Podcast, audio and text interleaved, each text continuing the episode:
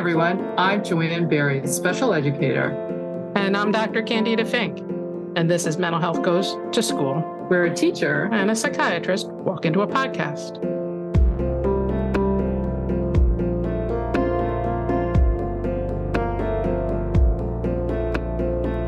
You hear a lot about teen mental health and how students struggle at school. But accurate and useful information is hard to find. Over the years, Candida and I have had many conversations and learned from each other's experiences.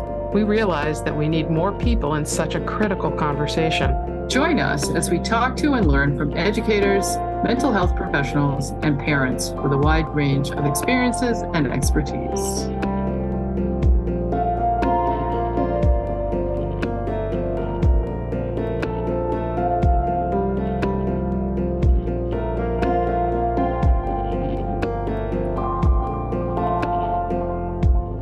Hey, Joe. Hi, Candida. Here we are, ready to begin our podcast adventure. Indeed. And uh, we're recording this first episode, but we have been hard at work for it seems like, if we look at our original notes, about a year uh, thinking about this and putting it together, right? Right, right. And so, what is this podcast? You may hmm. ask. One might ask. So, mental health goes to school. Um, so, first of all, Jo-Ann here. I am a teacher. And Candida, Dr. Fink, I'm a child and adolescent psychiatrist. And so we met on the first day of college. We were in the same dorm and we were in the A through L part of the alphabet. I think it's I think that's how that got started. I believe um, so. But anyway, we we instantly clicked, um, have been good friends ever since, and this is a lot of years.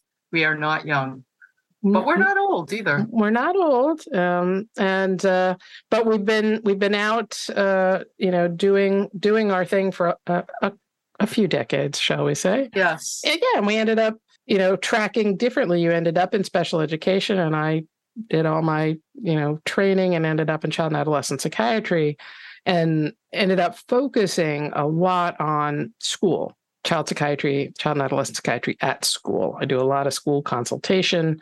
I've always been really fascinated and seen such key uh, relevance to mental health in how kids are functioning at school and what supports they get at school. It's so critical to their mental health. So that's been something I've been involved with.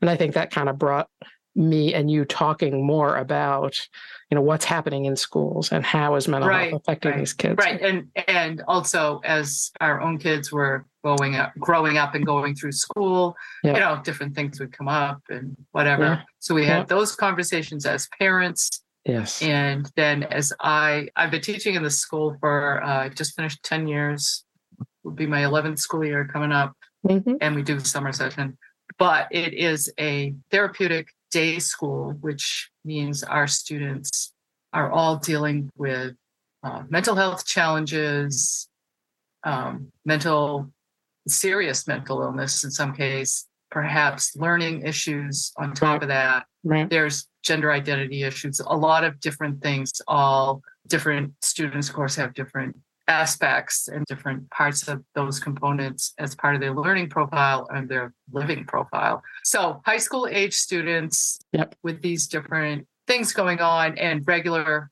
public high school and many private schools just haven't worked for them. Right. Um, right. These are kids who've tried uh, stepwise different levels of levels yes, of intervention. Yeah, right? pretty much. Pretty much, they've tried other things um, the families, the students, the school districts have tried other Correct. things, and then they find us. Mm-hmm. Um, and and we do have a good success rate. Not every student's good fit that ends up with us, but so I teach English for 11th and 12th grade. Actually, I teach a lot of other things, but so do all the other teachers in the world. Right. It's not not just special ed teachers. All the other teachers in the world teach a lot of things. That's right. So so my path was less direct. Uh, Candida's always you know, went to med school and then did all the trainings and all that stuff. Yes. I meandered around and did a bunch of different other things, but they all led me to the place where I am. Right. They brought us here and, you know, really interestingly, just so much overlap because certainly, you know, many of the kids I see in my practice have needed school supports and I've worked with, you know, many kids who've required the kind of school setting that you're in.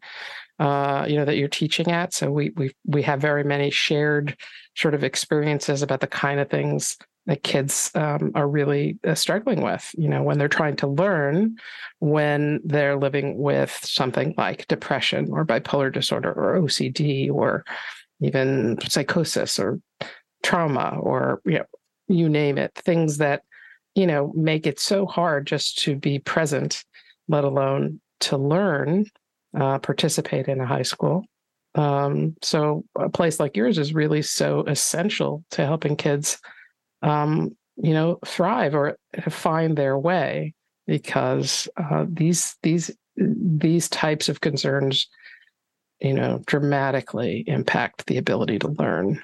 And so I think we should say, while this is our direct daily working life, um, we completely understand that there's a right. wide spectrum of needs and abilities and what any student could need or school could need or teacher could need that is not not at that high level of established need not right. necessarily in treatment with a psychiatrist i mean we talk about and I think a lot of, you know, at least so far we've done, you know, we've met a couple of people and talked to them. And, you know, we talk about these sort of tiers of, you know, sort of mental health support in school, right? And there's the preventive tier, you know, general intervention supporting kids and teachers and families with mental health literacy, reducing mental health stigma, um, providing general support and education about mental health um, to all students,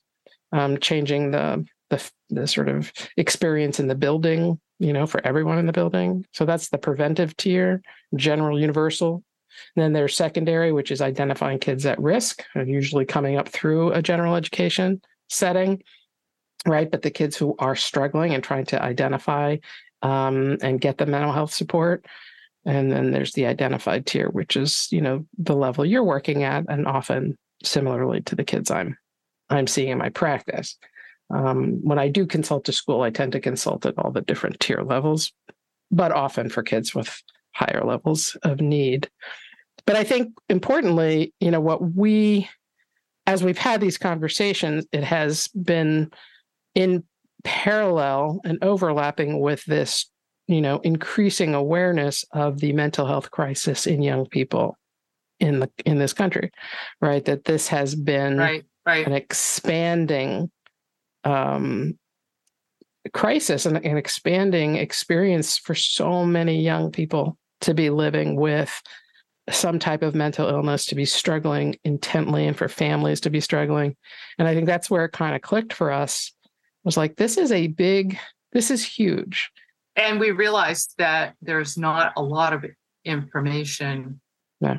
for like just information for all for all the people we said for the parents for the educators for mental health care providers right um, students themselves particularly yeah. as they get a little little older up to the high school age right. um, so we just thought we wanted to learn more ourselves so we're finding people who have various expertise in mm-hmm. in different ways to approach this just information um, we'll, we're very excited about being able to share the resources that yes. they use um, mm-hmm. that you might not know about that anybody might not know about and uh, might be helpful for you the you the listener yes you for listeners listener. yeah so we've been on this uh, journey of getting our act together and making a podcast walking into a podcast, as our tagline right. goes. Yeah, because I think there's a lot of misinformation or bad information out there too. And I think there's we we both find that there are patterns and habits and ways of doing things that are, you know, we are learning through evidence-based you know, and science and research and evidence based, you know, sources, both in mental health and education, um, that we we need to be making some changes, you know, at many levels. Right. If we right. are going to really support our kids and and and help the school setting be a part of healing the mental health crisis, right? Because it can right. be yeah. and it should be and it needs to be and unfortunately, some of our old patterns are probably, you know, adding to the mental health challenges. So, right. really kind of thinking about how do we upend this conversation and talk to people who are doing really creative and interesting stuff, identifying problems, solutions that they're coming up with to to really look at how school can be a part of this sol- you know a solution be part of the solution to the mental health crisis that kids are right, in now. right. And and we do um want to hear from listeners. Absolutely. We we, uh, we have website mm-hmm. we're on instagram facebook linkedin. I think that's it for the moment. I think that's um, it for now. right but yeah but we um, want to hear. Yeah. Because what are what are listeners concerns that might not be aware of and or haven't quite found the person to talk to yet? So always open to suggestions for topics for potential guests um, that sort of thing. You know what's on your mind? What have you been trying to find out about that you're right. having trouble getting information on Right. What problems are you running into in your role, you know, as a parent of a child, you know, uh, uh, with mental health needs or as an educator, administrators? And what's worked? What have you tried if you're, you know, if you're in a school setting or, or as a, a parent or caregiver, you know, what kinds of things are you trying?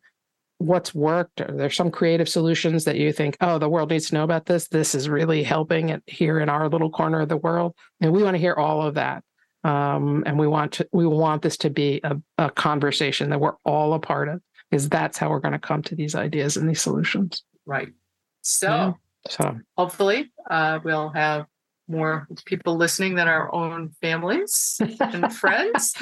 We are welcoming everyone and hoping that um, if you are interested in this, that you'll take a listen to um, our our first couple of interviews that are going to be you know up in our first, first couple of podcast episodes that are going to be up and uh, interact with us you know that will help the podcast grow if you follow and you know follow the podcast at wherever wherever you get them apple spotify wherever like and follow that'll help us grow you know listeners and follow our website like Jo-Ann said find us on on social media and we're really looking forward to this this is going to be fun yeah. All righty. All right. Well, see you. Uh, see you in the podcast. There you go.